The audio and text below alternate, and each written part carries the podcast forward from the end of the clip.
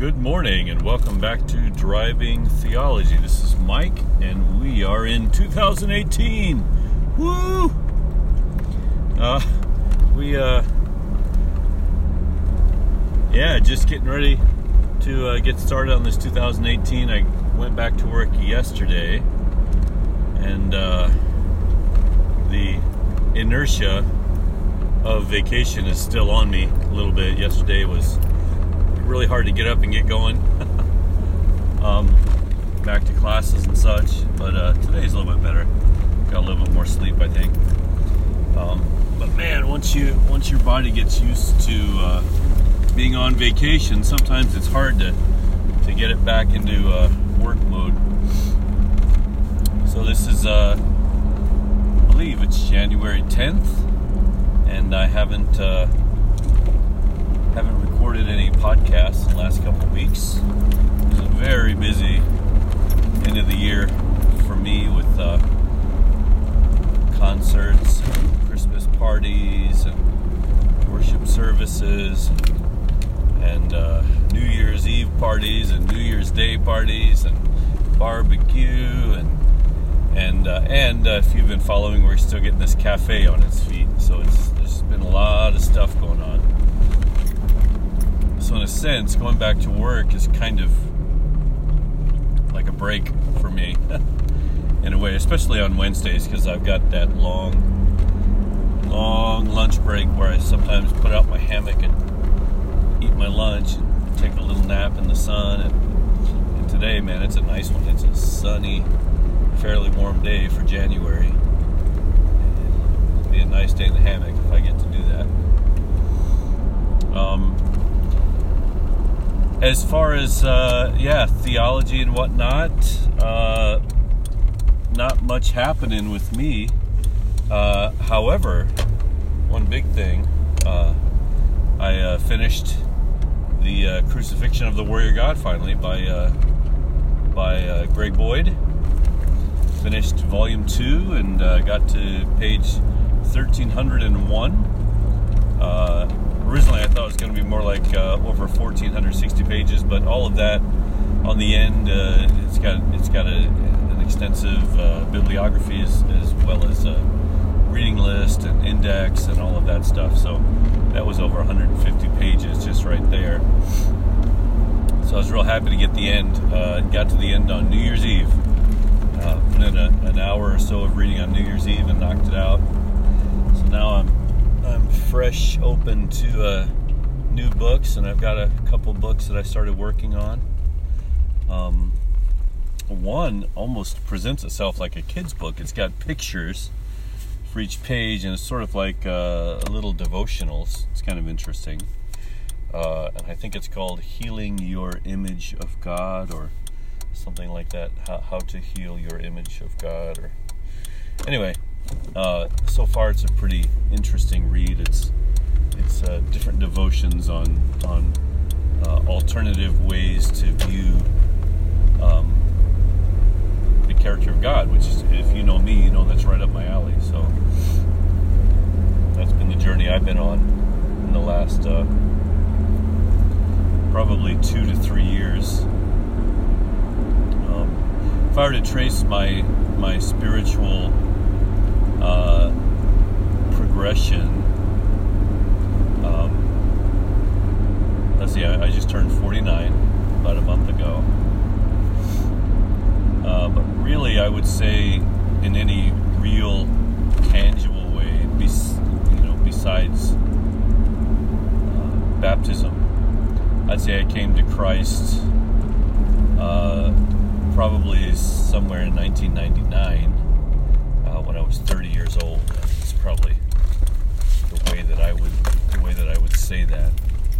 Um, now I was baptized when I was a lot younger, as a, as a child, baptized by my dad. I'm very grateful for that. But uh, as far as as uh, encountering uh, God uh, and doing anything anything of significance instead of just arguing about scripture, for example. Said that happened when I was 30.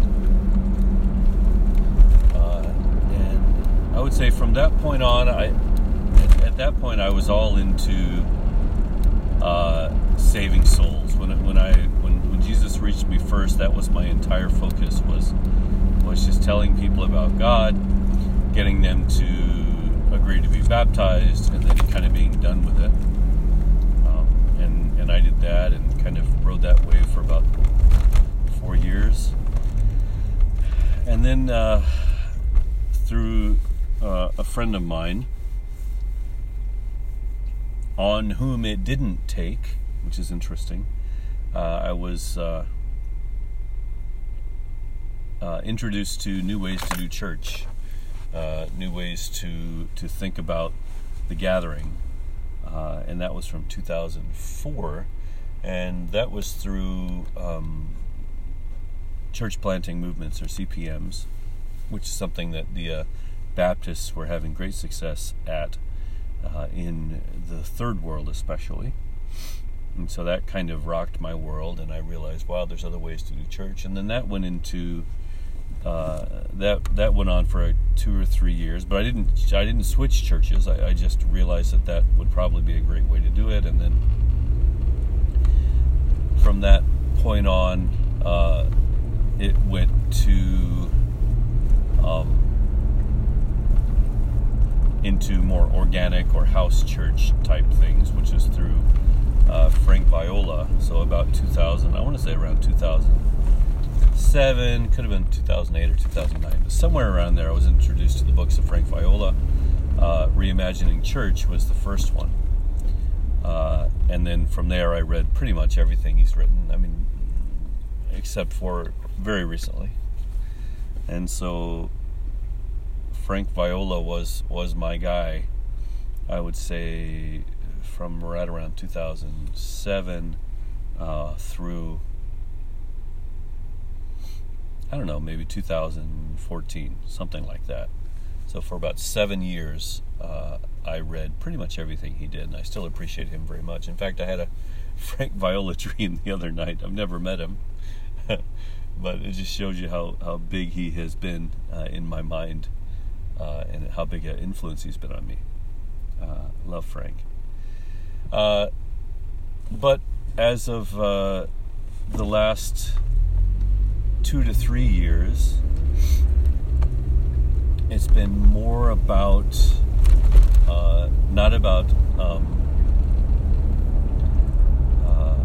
ecclesiology, not so much about the gathering, although I still have a lot of. Um, opinions about that. But I'd say in the last two to three years, it's been more about theology and specifically Christology. Um, and the focus of those, the importance of those to me, is that they, in studying those fields, uh, if it's done well, in my opinion, you will start to uncover the true character of God, you will start to uncover who God is. And what I now believe is that you can know God. You can know God, and you can know Him very well. In any way that matters, you can know Him. Uh, I know there's an old scripture that says, Who can know the mind of God? Uh, well, I would say we can. Uh, and and how could we how could we love God as much as as much as we should, uh, unless we know His mind, you know. Uh, and and I think uh, even beyond that, I think God wants to be known. I think God desires for us to know exactly who He is. Uh, I think that that He uh, has been. Uh, to say that God is dumbfounded or perplexed, I know that's kind of kind of uh, bordering on, uh, yeah, a very slippery slope. But uh, I would say that that that it does not please him that we don't know who he is, that we have been so mistaken about his character over down through the years, that that sin has so corrupted us that we can't see what's plainly in front of our eyes. and so I, I, uh, I believe uh, that God wants to be known, that He can be known, and that He is known today. Uh, but He could not have been known because of sin's power, because of sin's corruptive influence. Uh, he could not have been known had one event not happened, uh, and that is the the death of Jesus, the crucifixion of Jesus. That one event is what made God knowable. Uh, and you can, you know, we can we can throw back and forth uh, ideas on exactly uh, how the mechanism of that works. Uh, some some people believe that there was, you know, some kind of a powerful miracle uh, or a magical happening that defeated the powers of darkness, uh, and and you know that that that a sword wielding Jesus went into the spiritual realm and and broke the chains uh, that held um, or kept this corruption in place, the spiritual corruption. Uh, and I know that imagery is sometimes used, uh, but I, I I tend to t- take that metaphorically uh, because I, I see the miracle uh, and I do believe in miracles, first of all. I think God does intervene in the world. But what I wanted to say is, I, I think that the, the beauty of the cross is not that some magical thing happened, but that in Jesus agreeing to go to the cross for us and to forgive all of our sins once for all past, present, future to forgive sin, and, and in doing so, I think he defeated sin.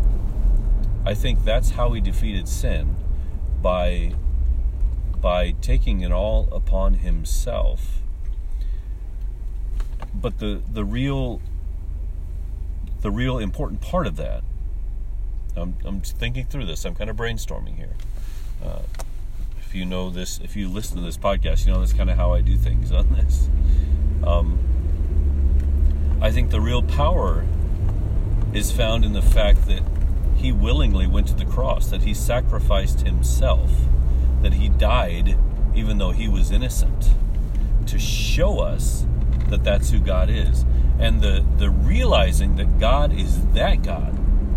God is the God of absolute, complete unreasonable love. Completely unreasonable love. That God's love is so all encompassing that He would do that for everyone. The knowledge of that, the knowledge of who God is because of that event, I believe is what breaks the bonds that held us captive and that held the entire world captive. Because as soon as you realize that's who God is, that Jesus showed us who God is, uh, as soon as you get to that realization, changes everything. If you can really believe in that God, if you can believe that Jesus had nothing to gain from that except us right? And that we have gained everything because of that event, despite our disobedience and sin. Then you realize that that shows us who God is. Right? Jesus showed us once for all the character of God. Period.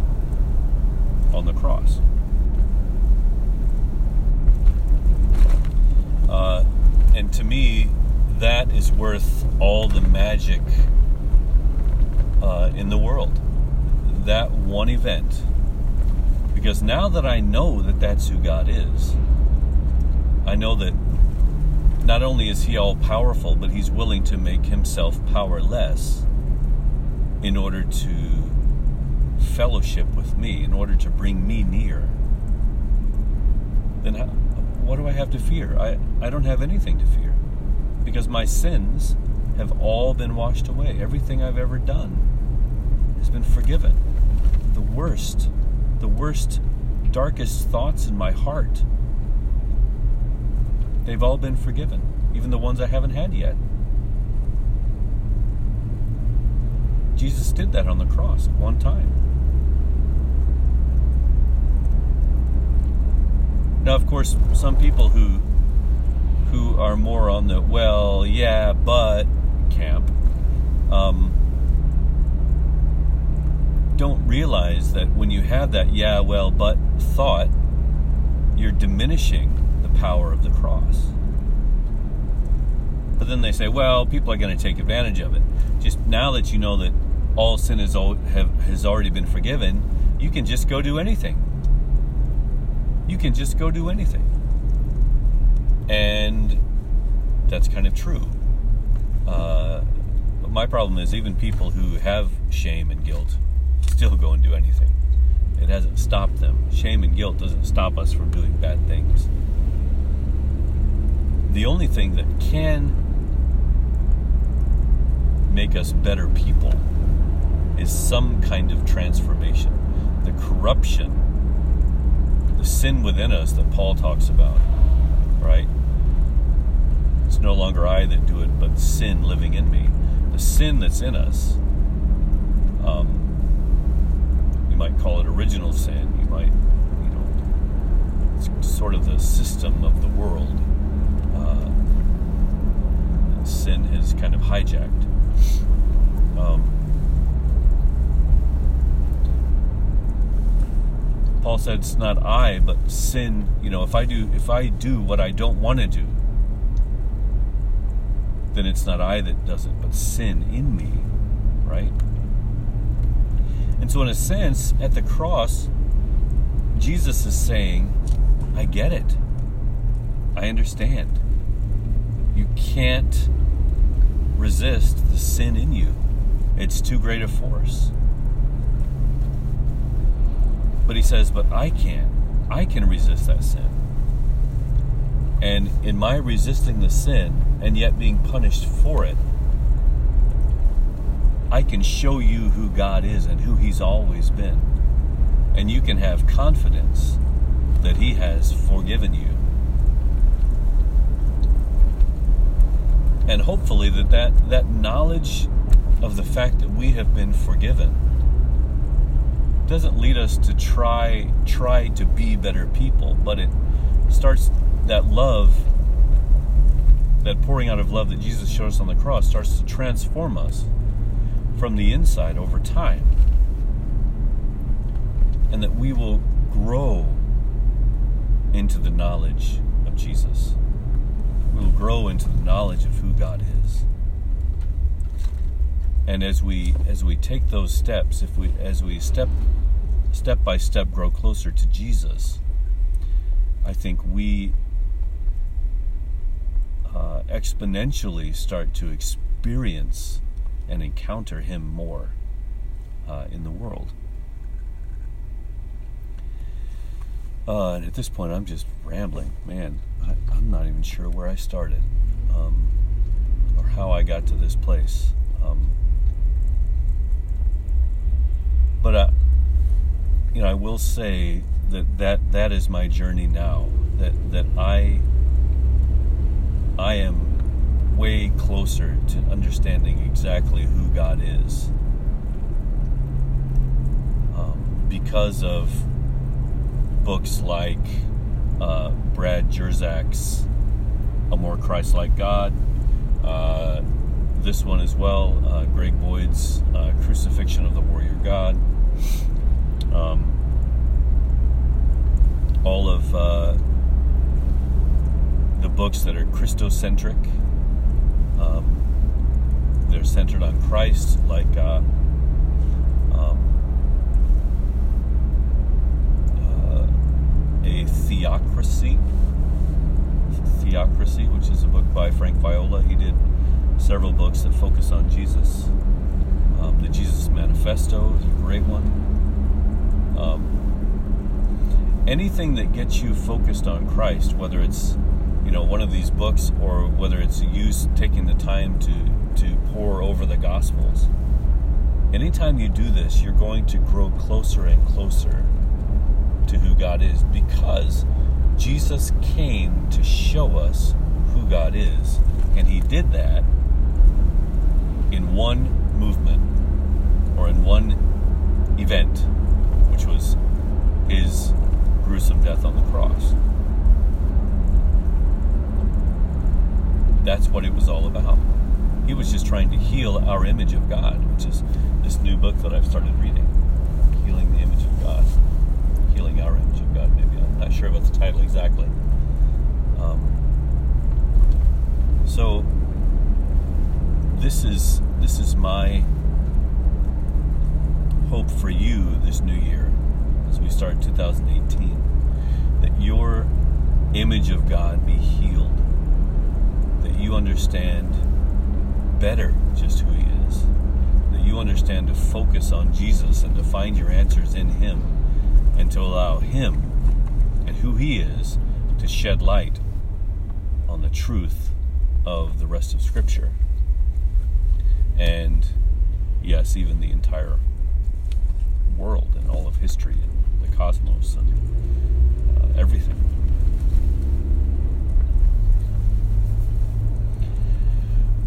So, I'm not sure where to go from there. Um, I'm about to turn, in a sense, 20 years old in my quest, in my in my serious pursuit of, of Jesus. Um, and uh, sometimes I think I'm, I'm, in a sense, spiritually hitting a wall. It feels like that. It feels like that. The uh, sheer amount of stuff that I've been learning this last this last year, especially, it's just blown my mind to the point where I'm almost feeling like I, I'm not sure it can be blown anymore. You know, where do you go from here?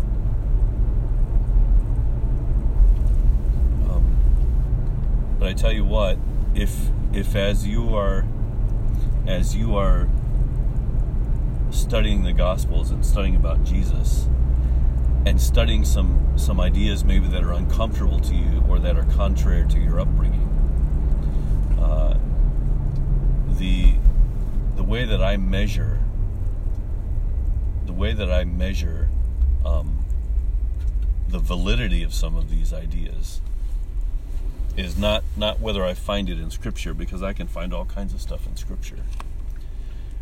But is Jesus growing brighter in my in my eyes? Is he is he glowing ever brighter? Are the things that I'm learning about Jesus making him even better than I thought he was in the past? Because we always say that God is so good that we can't comprehend it.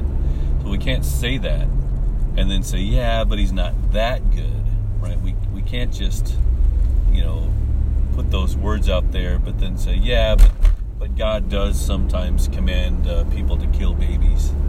Uh, God, God does sometimes command the, uh, you know, uh, murder of, of women, children, old people.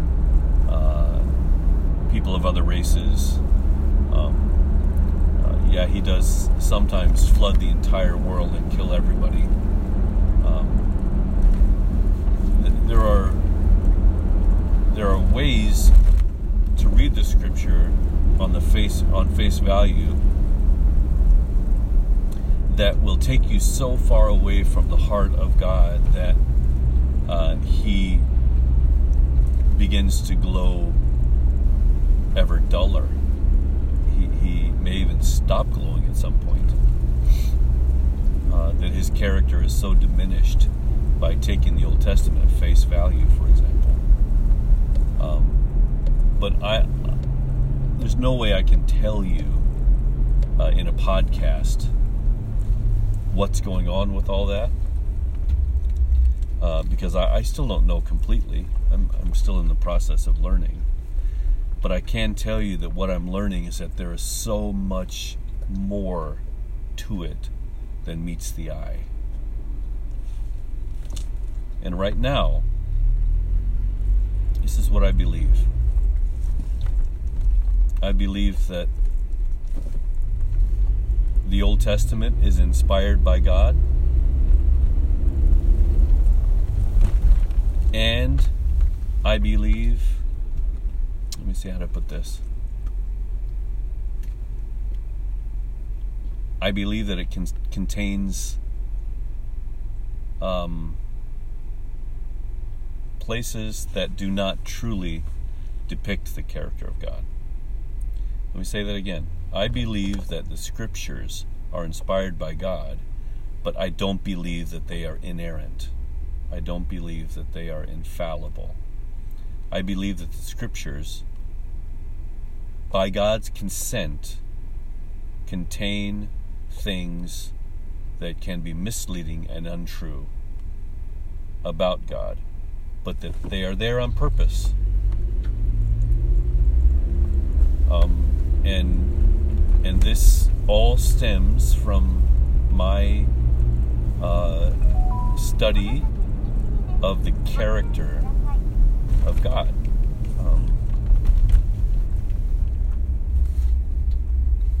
So the question is why would God allow something to be written about him that is untrue? And I'll tell you that the answer of that is the same answer that you will get when you say, Why would God allow his son, who is without sin, to be punished uh, unjustly? Those are those are the same two questions.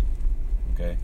Why would why would God allow scripture to be written about him that is that it contains untruths or half truths or hidden truths?